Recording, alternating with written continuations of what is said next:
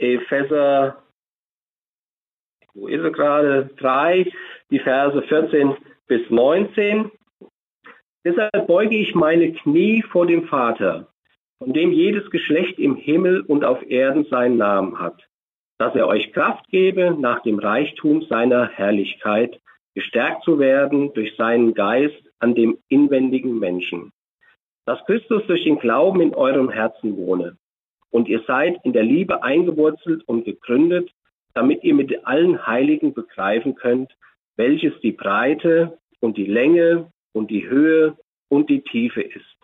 Auch die Liebe Christi erkennen könnt, die alle Erkenntnis übertrifft, damit ihr erfüllt werdet, bis ihr die ganze Fülle Gottes erlangt habt. Jetzt hören wir auf die Predigt von Günter Glemsenhauer und ja, ich wünsche dir Gottes Segen für deine Worte.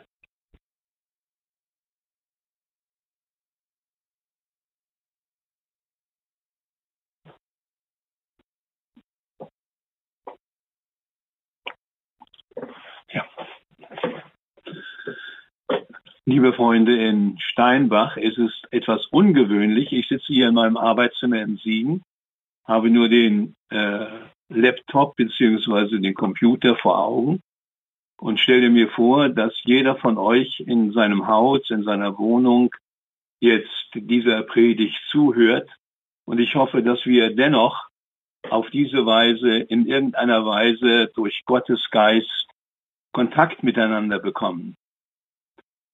Ich habe diese Predigt überschrieben, wenn Gottes Geist mich berührt. Wir sehen auf einem Bild die Erschaffung Adams, gemalt von Michelangelo. Und wenn wir uns diese beiden Gestalten anschauen, Gott Vater, den Schöpfer und Adam, dann haben wir den Eindruck, dass sie, wenn ich an die Corona-Zeit denke, den gebührenden Abstand voneinander haben. Ich glaube, sie sind mindestens anderthalb Meter auseinander. Berührungen sind ja sonst in unserer Zeit ziemlich tabu. Aber es geht nicht darum, dass der, äh, dass das Virus äh, Corona übertragen wird, sondern es geht darum, dass der Schöpfer Gott dem Geschöpf seinen Odem einbläst, ihn mit seinem Geist begabt. Wir sehen den etwas müde gewordenen Adam, der seine schlaffe Hand Gott entgegenhält, als wollte er sagen, wenn du nicht mich mit deinem Geist erfüllst, dann ist kein Leben in mir. Und genau das ist die Situation, die dieses Bild eigentlich auch zum Ausdruck bringt. Wenn Gott uns nicht mit seinem Geist erfüllt, dann sind wir eigentlich nicht lebensfähig. Aber wer denkt an diesem Pfingstfest an den Heiligen Geist? Man hat eine Umfrage gemacht. Aufgrund dieser Umfrage sind 61 Prozent unserer Bevölkerung nicht im Bilde. Das heißt, sie wissen nicht, was Pfingsten letztlich bedeutet. Und sie wissen nicht, welche Auswirkungen der Heilige Geist auf Menschen hat, die sich von ihm beschenken lassen. Alles geht im Augenblick nur um die Frage, wie komme ich um diesen Coronavirus herum, dass ich nicht von ihm infiziert werde. Und diese Berührungen sind äußerst gefährlich. Ja, sie sind sogar verboten. Und man sagt, komm mir nicht zu nah. Wir haben gerade das Lied äh, gehört, wo komm du Geist des Lebens und kehre bei mir ein. Wenn wir das auf die Situation unserer heutigen Zeit übertragen, dann heißt das, ich möchte möglichst nicht mit diesem Geist infiziert werden, mit dem Geist Coronavirus. Jeder hat Angst, davon befallen zu werden. Und ich meine, da gibt es Parallelen zwischen dem Geist Gottes und diesem Coronavirus. Beide sind letztlich unsichtbar für das bloße Auge. Und beide haben sich ausgebreitet über die ganze Welt. Der Unterschied besteht nur darin, dass der Heilige Geist Menschen heilt und sie gesund macht nach Leib, Seele und Geist und das Coronavirus Menschen zerstört, Menschen krank macht und letztlich irgendwann, wenn es ganz schlimm kommt, sie daran sterben können. Aber hier geht es um die Frage, wie wir nun mit diesen beiden Problemen fertig werden. Einmal mit dem Coronavirus, um nicht infiziert zu werden, aber zugleich um die Frage, wie können wir infiziert werden im positiven Sinne vom Heiligen Geist. Wenn ich noch einmal an die Corona-Krise erinnert werde, dann sagt man, dass das die größte Challenge unserer Zeit sei. Das heißt, die größte Herausforderung für unsere Zeit. Nie haben wir uns träumen lassen, dass so etwas passieren könnte und dass eine ganze Welt davon erfasst wird. Wir sind einsam geworden. Menschen fürchten um ihre Existenz. Die Arbeitslosenzahl steigt. Konkurse werden angemeldet. Menschen bangen um ihre Existenz, wie es weitergehen soll. Sie haben Angst, krank zu werden, infiziert zu werden. Ich sehe hier auf diesem Bild einen Kranken, der Sauerstoff bekommt, weil der ohne Sauerstoff nicht leben kann. Und auf einmal wird uns deutlich, dass das keine selbstverständlich ist, keine Selbstverständlichkeit ist, dass wir atmen können, dass wir Sauerstoff aufnehmen können. Und von Sauerstoff leben wir und von diesem Atem leben wir. Und ohne diesen Atem können wir letztlich nicht existieren. Ich habe in diesen Tagen gelesen, äh, dass ein 93-jähriger Mann aus Italien nach seiner überstandenen Corona-Erkrankung aus dem Krankenhaus entlassen wurde. Und dann bekam er eine Rechnung, er solle wenigstens 500 Euro für die Kosten des Beatmungsgerätes bezahlen. Als er die Rechnung sah, fing er an zu weinen. Was der Mann dann sagte, brachten alle Ärzte mehr oder weniger zum Weinen. Er sagte, ich weine nicht wegen des Geldes, das ich bezahlen muss. Ich kann das ganze Geld bezahlen. Darum geht es nicht. Ich weine, weil ich seit 93 Jahren Gottes Atem des Lebens atme, aber ich habe nie dafür bezahlt. Die Verwendung eines Atmungsgerätes im Krankenhaus für einen Tag kostet, wie gesagt, 500 Euro. Was schulde ich eigentlich Gott? Ich habe vorher nie Gott dafür gedankt. Es bricht mein Herz, wie selbstverständlich ich es nehme, dass ich jeden Tag wieder atmen und leben darf. Ich denke, das sollte uns zu denken geben, dass wir es einfach als Selbstverständlichkeit annehmen, dass wir atmen können. Wenn Sie ein gesunder, erwachsener Mensch sind, so habe ich vor wenigen Tagen im Internet gelesen, atmen Sie mit jedem Einatmen zwischen 400 und 600 Milliliter Luft ein. In der Regel atmet ein Mensch circa 20.000 und 21.000 Mal an einem Tag. Was ist das für ein Wunder, das uns hier letztlich begegnet? Das heißt also, dass wir auf diesen Atem angewiesen sind. Wir singen in einem Lied, komm Schöpfergeist, verströme deinen Atem. Komm Schöpfergeist, verströme deinen Atem. Durch das Wort des Herrn wurde Himmel und Erde geschaffen und ihr Heer durch den Hauch seines Mundes. Oder ich lese aus Psalm 104, Vers 30, sendest du deinen Geist aus, so werden sie alle erschaffen. und du erneuerst das Antlitz der Erde. Ich finde es sehr interessant, dass gerade heute im 21. Jahrhundert die Naturwissenschaftler darüber rätseln, wie dieser Kosmos, wie dieses Universum entstanden ist. Und je länger sie darüber nachdenken, umso mehr kommen sie zu dieser Erkenntnis, dass eigentlich das alles nicht von selbst entstanden sein kann, sondern dass hier ein Schöpfer seine Hand im Spiel haben muss.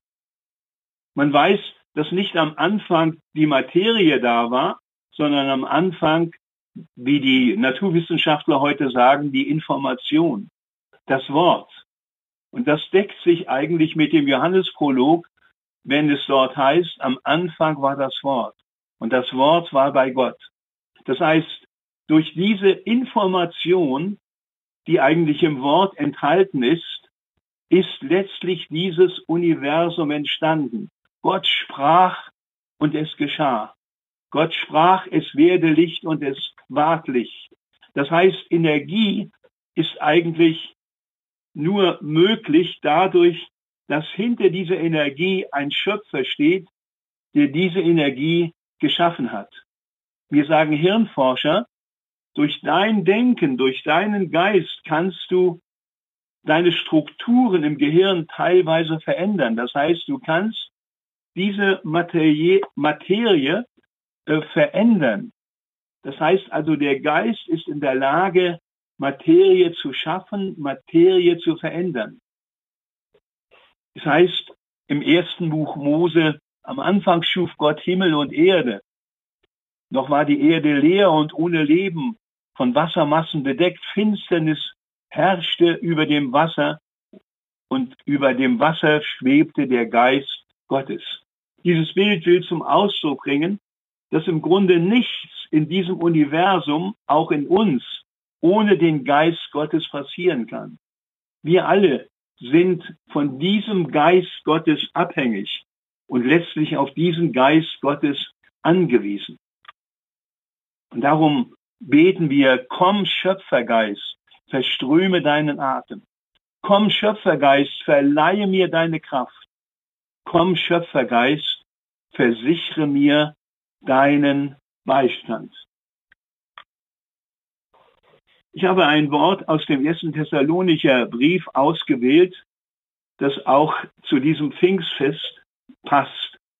Da heißt es, als wir euch das Evangelium von Jesus Christus brachten, da habt ihr nicht nur das Wort gehört und aufgenommen, nein, Gottes Macht ist unter euch wirksam geworden. Sein Heiliger Geist erfüllte euch und gab volle Gewissheit. Ihr wisst selbst, wie sehr ich mich bemüht habe, euch das Beste zu geben. So schreibt der Apostel Paulus. Nun seid ihr unserem Beispiel und dem unseres Herrn gefolgt. Und obwohl ihr deswegen viel leiden musstet, habt ihr Gottes Wort mit einer solchen Freude aufgenommen, wie sie nur der Heilige Geist schenken kann. So seid ihr für die Christen in ganz Mazedonien und in der Provinz Ahaja zum Vorbild geworden. Und ich denke, was der Apostel Paulus vor 2000 Jahren geschrieben hat, das gilt bis auf den heutigen Tag. Dass wir als Gemeinde Jesu ein Vorbild sein sollen für andere Menschen. Dass Gottes Geist immer noch wirksam ist und da, wo Menschen sich diesem Heiligen Geist ausstrecken und darum bitten, von diesem Heiligen Geist erfüllt zu werden, da verändern sie sich. Und diese Wirkung des Heiligen Geistes sollen wir dieser Welt mitteilen. Ich denke noch einmal an das Pfingstfest. Plötzlich kam vom Himmel ein Brausen wie von einem gewaltigen Sturm und erfüllte das ganze Haus, in dem sie versammelt waren. Zugleich sahen sie, wie zündelndes Feuer, das sich von jedem, von, auf jeden von ihnen niederließ. Das ist ein Bild dafür, wo der Heilige Geist wirkt. Da werden wir innerlich entfacht. Da kommt Feuer in unser Leben hinein. Da kommt Begeisterung in unser Leben hinein. In diesem Wort Begeisterung steckt eigentlich das Wort Geist. Oder ich denke an das Wort Enthusiasmus. Das ist ein griechisches Wort und heißt in Gott sein. Gottes Geist möchte in uns wirken und uns diese neue Sicht der Dinge schenken. Ich denke in dem Zusammenhang an Martin Luther King, der einmal gesagt hat, wenn die Gemeinde den Heiligen Geist, der die frühe Kirche beseelte, nicht wiedergewinnen kann, wird sie ihre Glaubwürdigkeit verlieren und als ein bedeutungsloser, geselliger Verein abgetan werden. Ich denke, das ist ein wahres Wort, das wir zu Herzen nehmen sollen. Und jeder von uns ist aufgefordert, diesem Heiligen Geist Raum zu schenken und ihn auszustrahlen. Dass wir ein Licht für andere Menschen sind, die gerade in dieser Corona-Zeit einsam und verlassen sind und ohne Hoffnung sind.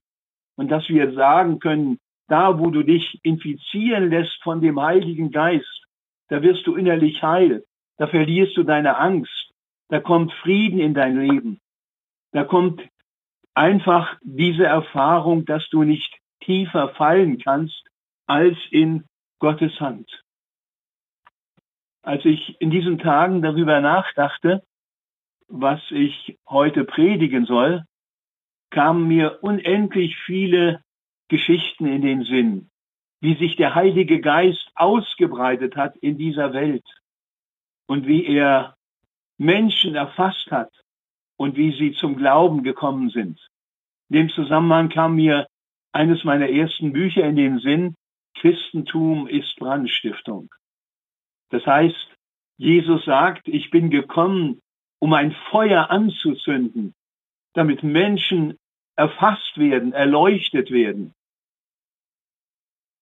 Als ich dieses Buch schrieb, war gerade die Jesusbewegung äh, in aller Munde. Und ich hatte damals mit dem berühmten Professor Helmut Thielicke ein Gespräch und fragte ihn, wie er diese Jesusbewegung bewerten, bewerten würde. Und er sagte, Psychiater, Politiker und die Polizei haben vor der Rauschgiftwelle kapituliert. Aber die Jesuswelle, äh, Bewegung hat Hunderttausende eine Wendung gebracht. Ihre Ketten sind rasselnd von ihnen abgefallen. Ich erlaube mir, darüber zu staunen. Das war eigentlich einer der ersten Eindrücke, wie dieser Heilige Geist weltweit gewirkt hat, gerade unter jungen Leuten. Und ich bin diesem Phänomen nachgegangen und habe den Vater der Jesus People Bewegung in Los Angeles besucht.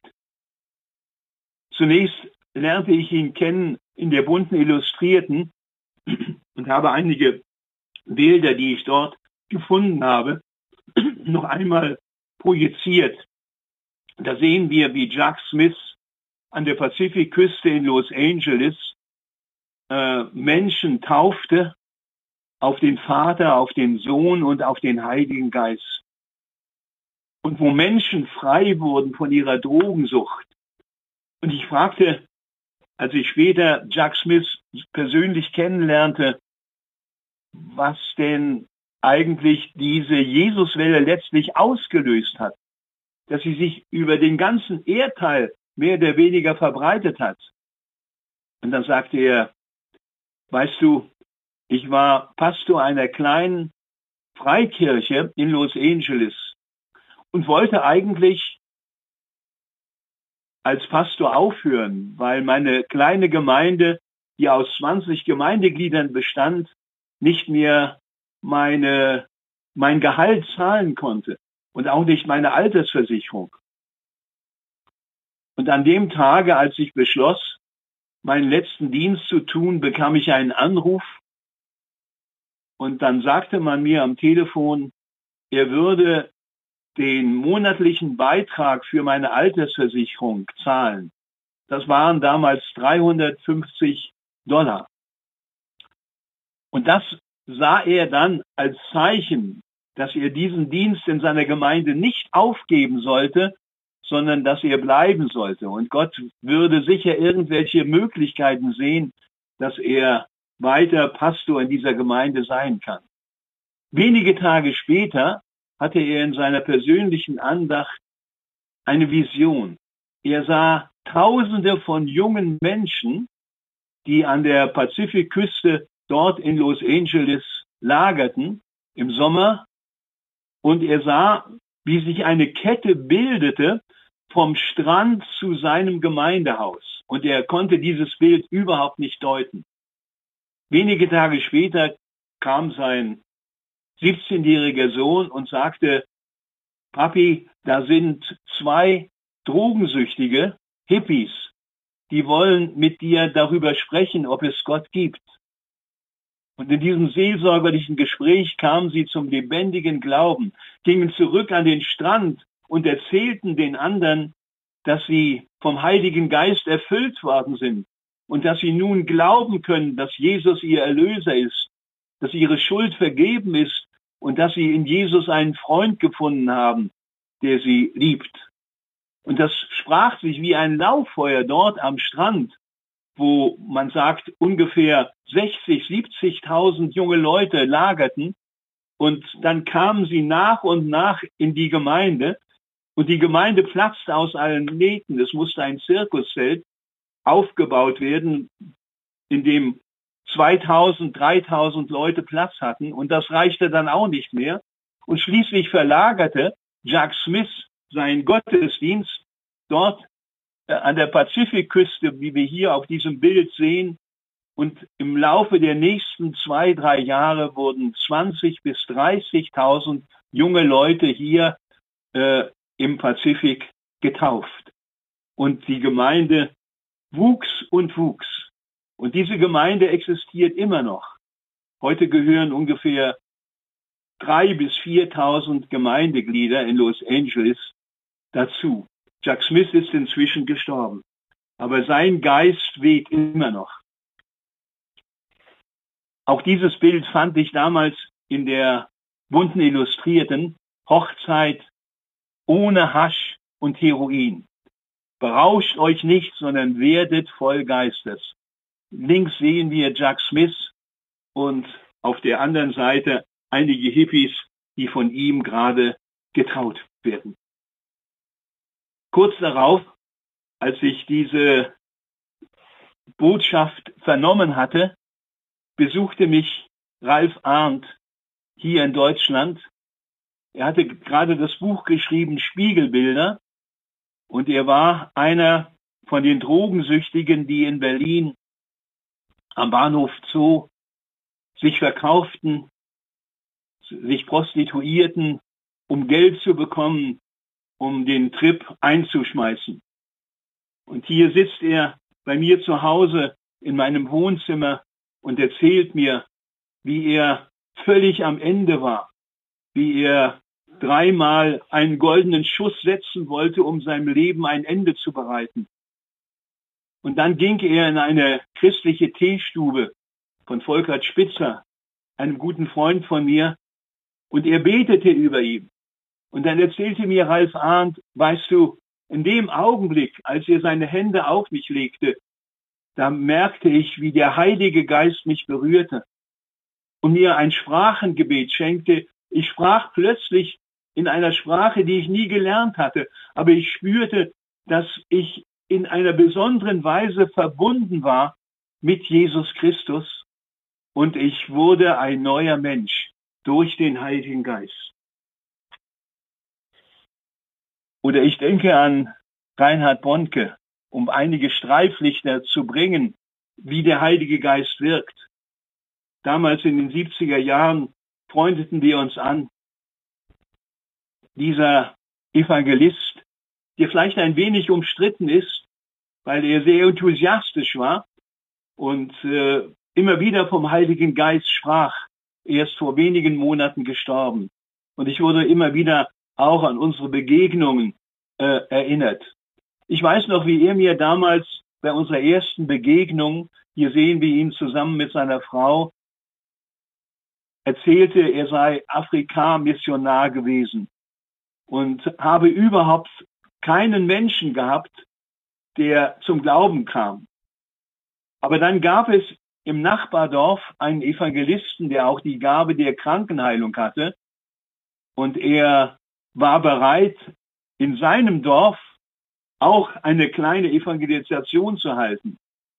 Und er hat dafür eingeladen und kurz bevor die Evangelisation begann, äh, hat dann der Evangelist abgesagt, weil er schwer krank geworden war.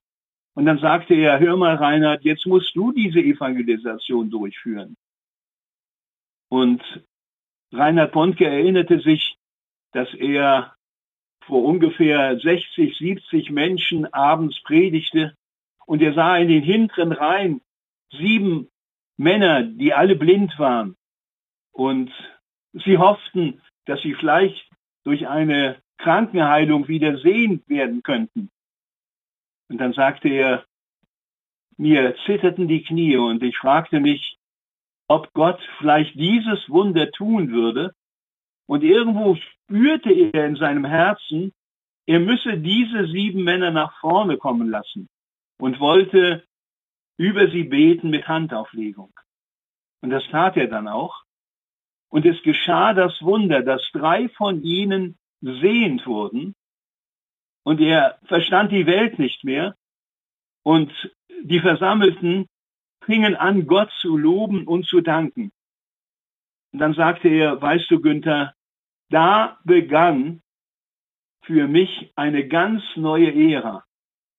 Ich merkte plötzlich, dass Gott mich gebrauchen möchte, um Menschen mit dem Evangelium zu beglücken, aber auch für die Kranken zu beten. Und im Laufe der nächsten Jahrzehnte sind 55, 340, 731 Seelen äh, für Christus durch seine Großevangelisation in Afrika gerettet worden. Sie haben dies durch das Ausfüllen einer Entscheidungskarte dokumentiert. Als ich in Afrika war, begegnete ich vielen Afrikanern, die mir sagten, sie seien durch den Dienst von Reinhard Bonke zum lebendigen Glauben an Christus gekommen und werden es nie vergessen, was Gott in ihrem Herzen durch den Heiligen Geist gemacht hat. Ich habe selbst miterleben dürfen, wie Menschen während eines Gottesdienstes plötzlich ihre Hörgeräte wegschmissen, weil sie wieder normal hören konnten. Ich habe selbst miterlebt, wie Menschen im Rollstuhl saßen und plötzlich aufstanden und gehen konnten und der Rollstuhl überflüssig wurde. Das sind Erfahrungen und Bezeugungen des Heiligen Geistes.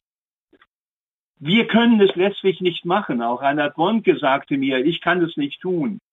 Und es gibt immer wieder Menschen, für die wir beten und die auch körperlich nicht gesund werden, aber sie werden in ihrer Seele und in ihrem Geist gesund.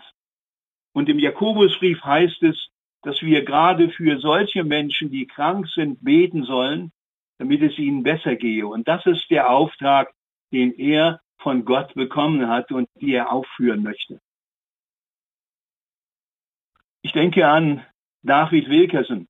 Das war eigentlich meine erste Begegnung mit den großartigen Wirkungen des Heiligen Geistes. Ich hatte sein Buch gelesen, Das Kreuz und die Messerhelden, in den 50er Jahren. Dieser Mann war Pastor einer Freikirche und hatte eine Vision. Er sollte nach New York gehen und dort unter den Gangstern das Evangelium verkündigen. Die Gemeinde war außer sich und sie sagte, David, Du hast hier eine wunderschöne Pfarrstelle. Und jetzt willst du nach New York gehen und dich diesen Gefahren aussetzen. Aber David sagte, das ist mein Auftrag. Und innerhalb der nächsten Jahre sind 5000 Menschen dort in diesem Elendsviertel von Brooklyn Christen geworden. Viele Gangster durch den Heiligen Geist. Und er kreierte die Therapie des Heiligen Geistes. Und als ich in den 60er Jahren in New York war, führte mein erster Weg zu diesem Teen Challenge Zentrum von David Wilkerson in New York. Und als ich dort ankam, empfing mich eine farbige 30-Jährige und sie sagte, oh, Sie kommen aus Deutschland. Gerade ist ein Buch von uns übersetzt worden in die deutsche Sprache. Zwölf Engel aus der Hölle. Und ich bin einer dieser Engel. Ich war zehn Jahre eine Prostituierte und habe mich verkauft, um meinen Drogenkonsum finanzieren zu können. Aber Gott hat mich geheilt und nun darf ich hier mitarbeiten. Und Sie können hier in diesem Zentrum jeden ansprechen, den Sie wollen. Und er wird Ihnen erzählen, was mit ihm los ist. Und so habe ich dort wunderbare Begegnungen gehabt. Später ist David Wilkerson nach Deutschland gekommen und hier äh, sehen wir ein Bild von ihm, als äh, ich ihn hier in Frankfurt äh, fotografierte. Und er sagte mir an dem Nachmittag, weißt du, ich habe eine Vision. Ich glaube, dass heute Abend zwei oder dreihundert junge Leute ihre Drogen wegschmeißen werden, ihre Heroinspritzen wegschmeißen werden. Dort auf dem Podium, in dem Konzertsaal, in dem ich predigen werde. Und genau das ist passiert. Als er abends dort predigte und anschließend junge Menschen aufforderte, die gekommen waren, ihre Drogen und ihren Stoff ihr Heroin und all diese Dinge wegzuschmeißen, auf den Boden zu schmeißen, passierte dieses Wunder, das ich bis heute nicht begreifen kann. Und viele von ihnen haben dann eine Beziehung zu Jesus aufgenommen. Oder ich denke an das Hippie-Musical her, das hier auch in der Siegerlandhalle aufgeführt wurde. Junge Leute, die aus der weiten Welt eine Gastspielreise machten und auch in Siegen ihre Gastspiel, ihr, ihr Gastspiel gaben. Und fünf von ihnen sind dann Christen geworden. Ähm, das war eine ganz besondere Situation. Vier von ihnen habe ich dann später hier ähm, fotografiert. Sie kamen aus fünf verschiedenen Nationen. Der eine aus der Schweiz, der andere aus England, die andere aus Amerika, einer aus Holland. Und sie alle sind hier im Siegerland Christen geworden. Und ich habe das äh, Vorrecht gehabt, sie auch seelsorgerlich zu betreuen.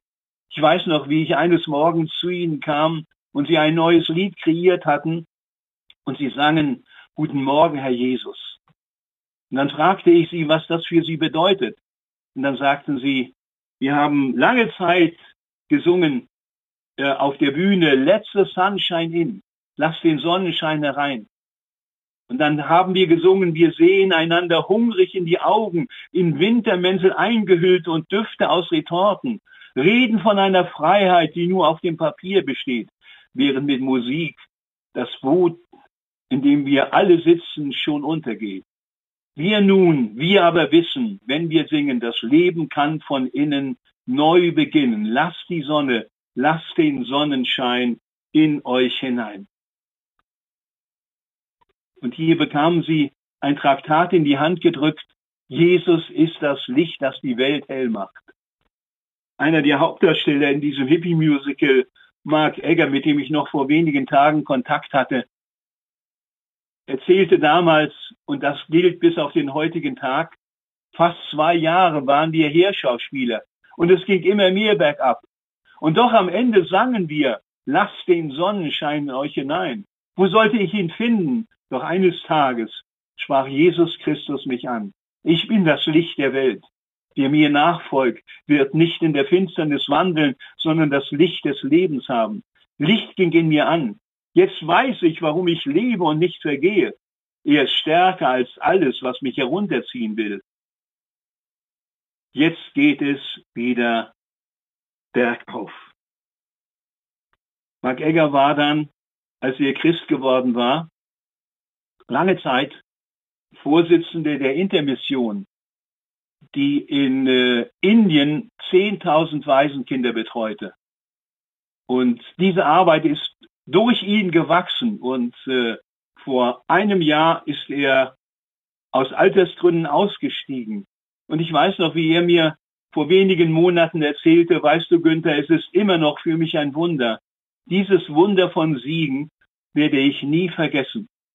Oder ich denke an äh, Paul Kirby, die junge Dame rechts im Bild. Sie war eine professionelle Tänzerin und war auch ausgestiegen aus diesem Hippie-Musical her. Und äh, sie wurde dann Mitarbeiterin für viele Jahrzehnte in dem Missionswerk Jugend mit einer Mission. Auf diesem Bild dort unten auf dem Boot sehen wir sie gerade vorne am Bug stehen. Und diese ähm, Missionsgesellschaft, Jugend mit einer Mission, Youth with a Mission, gegründet von Loren Cunningham, ist heute weltweit unterwegs und sie setzen auf den Heiligen Geist.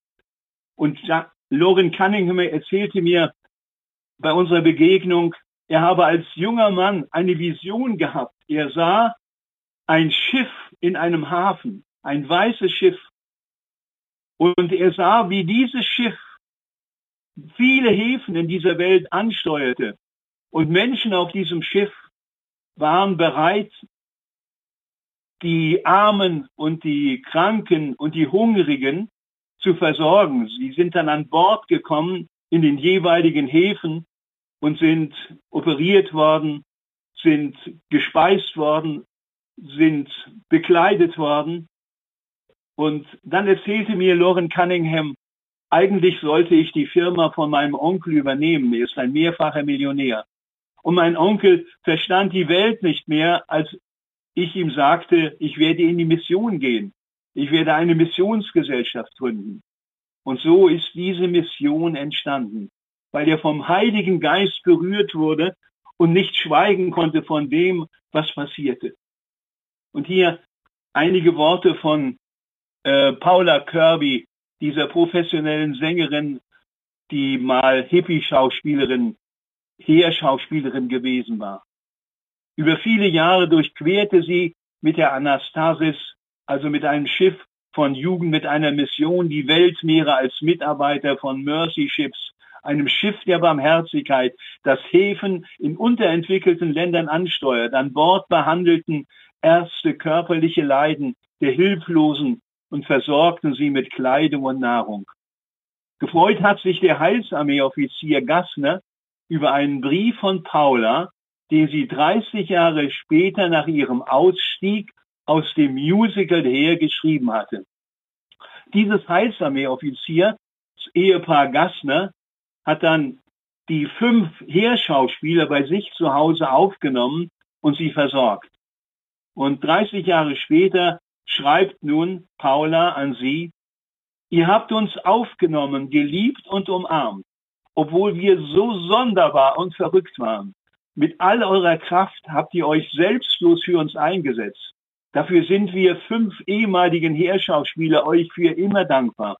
Ich bin sicher, dass viele Siegerländer euch für töricht gehalten haben, aber ihr habt euch nicht daran gestört.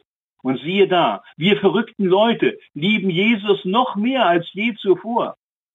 Als ich Christen wurde, ergriff mich Jesu Einladung, dass er gekommen sei, um uns überfließendes Leben zu schenken. Das erfahre ich bis heute, jeden Tag. Und wenn wir wieder ins Siegerland zurückkehren, dann war es der Ohm Michel, der vor 150 Jahren einer der kriminellsten Gestalten im Siegerland war.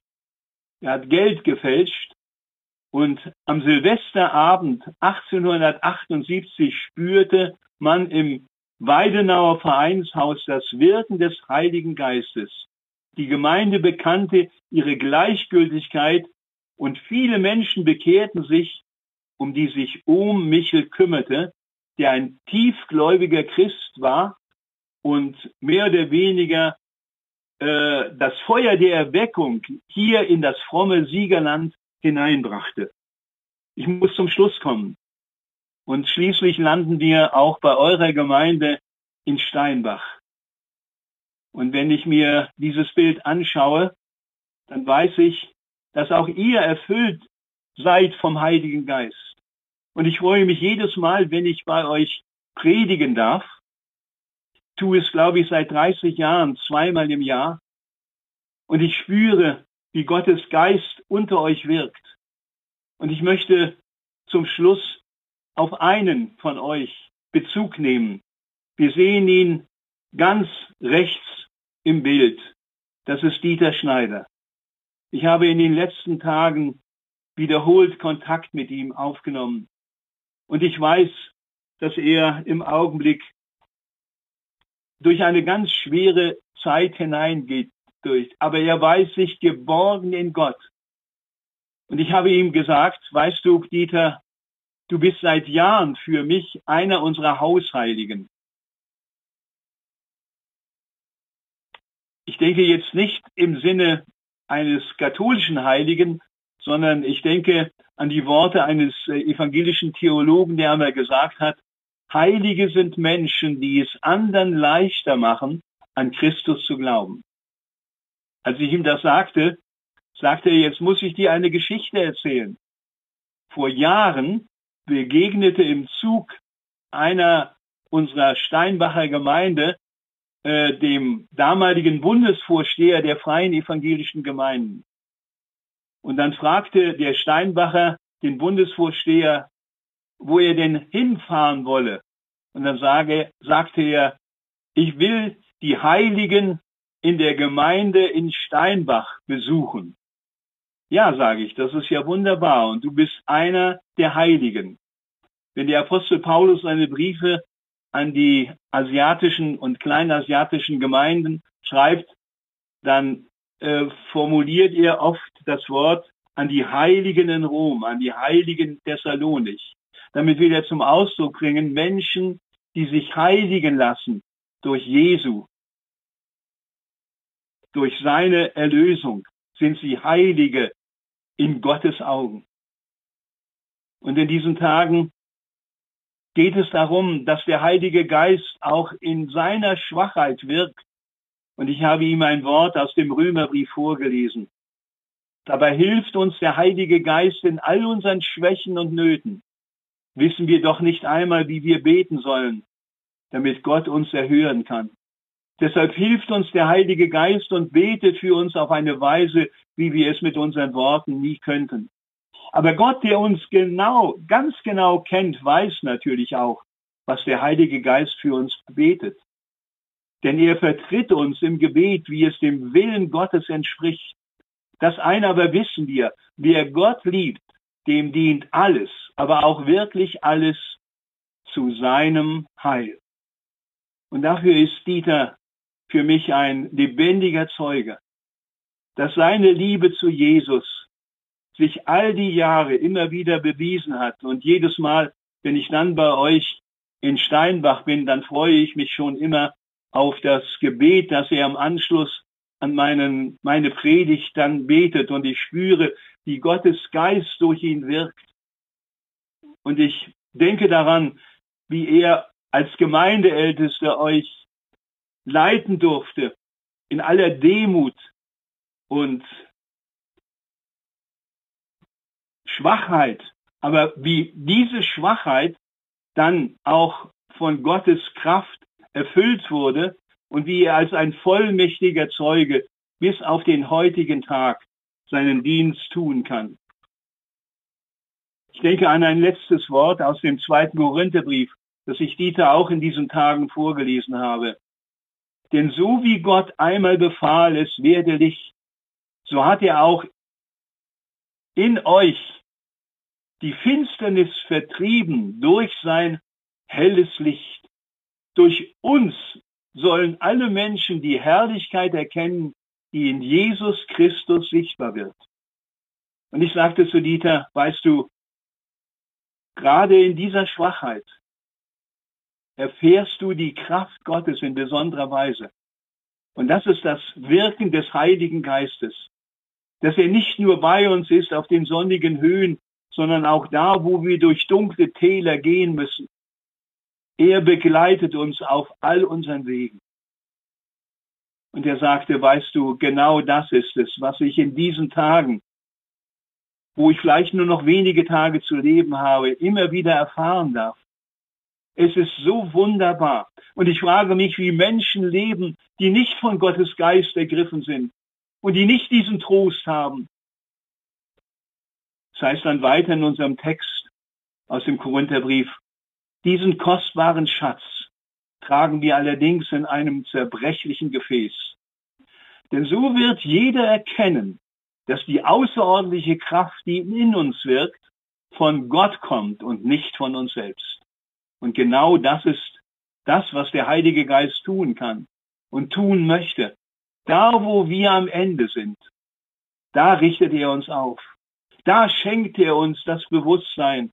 Ich bin gewiss, dass weder Tod noch Leben, weder Gegenwart noch Zukunft mich trennen können von der Liebe Gottes, die offenbar geworden ist in Jesus Christus, unserem Herrn. Und ich komme noch einmal hier auf den zweiten Korintherbrief zurück. Da schreibt der Apostel Paulus weiter, denn obwohl uns die Schwierigkeiten von allen Seiten bedrängen, lassen wir uns nicht von ihnen überwältigen. Wir wissen, Gott, der Jesus vom Tod auferweckt hat, wird auch uns auferwecken und dann werden wir mit euch gemeinsam vor Gott stehen. Wenn Gottes Geist mich berührt, dann erlebe ich auf einmal wie er mir eine ganz neue Sicht schenkt, dass ich plötzlich im wahrsten Sinne des Wortes frei atmen kann. Dann sehe ich diese Welt mit anderen Augen. Ich weiß noch, als ich zum Glauben als 18-Jähriger kam und mir ein China-Missionar dieses Wort zurief, das mich erfasste. Fürchte dich nicht, so spricht Gott der Herr, denn ich habe dich erlöst. Ich habe dich von deiner Schuld befreit. Ich habe dich bei deinem Namen gerufen. Du bist mein. Da ist mir deutlich geworden, dass diese Sehnsucht nach Anerkennung, Geborgenheit und Freiheit eigentlich nur aus dem Wort Gottes herauskommt. Da, wo ich mich ansprechen lasse vom Geist Gottes. Ich habe dich erlöst. Das heißt Freiheit.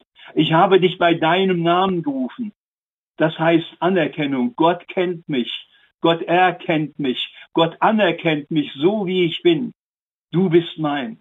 Ich darf mich geborgen wissen in dir und ich kann nicht tiefer fallen als in deine Hand. Und ich weiß, dass über dieses Leben hinaus Gott einmal abwischen wird alle Tränen von meinen Augen und dass es eine Hoffnung über den Tod hinaus gibt. Jesus spricht, ich bin die Auferstehung und das Leben. Wer an mich glaubt, wird leben, auch wenn er stirbt. Und das ist für mich so ein wunderbares Beispiel, wenn ich an Dieter denke, wie er angesichts des Todes von dieser Freude erfüllt ist. Und dann sagte er mir, weißt du, es geht doch heimwärts. Das Schönste kommt noch, wenn ich Gott sehen darf, an den ich hier geglaubt habe.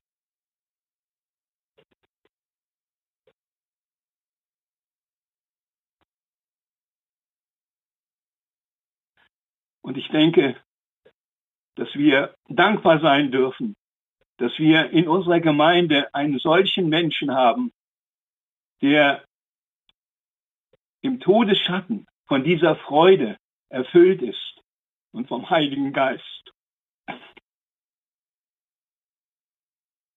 Ich möchte gerne zum Schluss mit euch gemeinsam dieses wunderschöne Pfingstlied beten, und möchte euch auffordern, mit mir diese Worte zu sprechen, die wir am Anfang unseres Gottesdienstes vom Band gehört haben.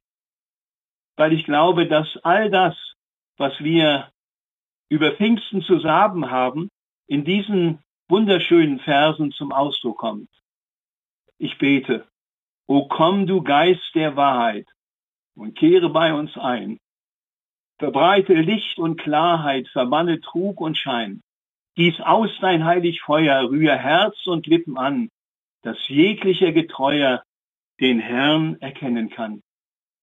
O du, den unser größter Regent uns zugesagt, komm zu uns, werter Tröster, und mach uns unversagt. Gib uns in dieser schlaffen und glaubensarmen Zeit die scharf geschliffenen Waffen der ersten Christenheit. Du Heiliger Geist, bereite ein Pfingstfest nah und fern, mit deiner Kraft begleite das Zeugnis von dem Herrn. O öffne du die Herzen der Welt und uns den Mund, dass wir in Freud und Schmerzen das Heil ihr machen kund. Amen.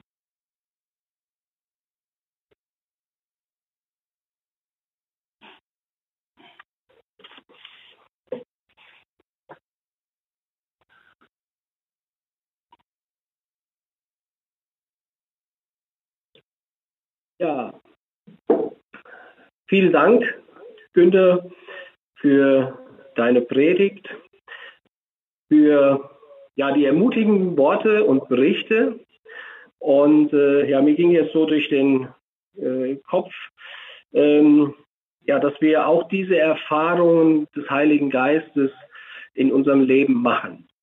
Und das wünsche ich uns allen, ja, allen Zuhörern hier, Zuschauern, ja, dass wir auch in der kommenden Woche ja, den Geist in uns haben, ja, und dass er uns führt und leitet und dass wir eben auch in den Nöten, so wie du jetzt gerade eben auch vom Dieter gesprochen hast, eben diese Hoffnung haben. Und das kann nur der Geist auch in uns wirken.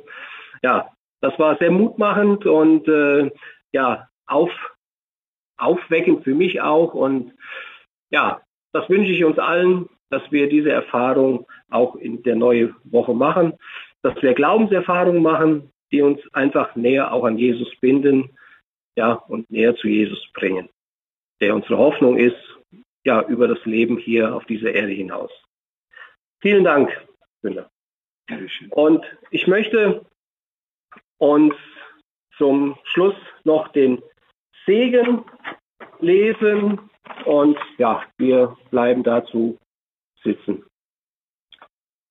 Der allmächtige Gott gebe uns seinen Geist, der wie Feuer ist und Sturm, wie Worte, die alle verstehen.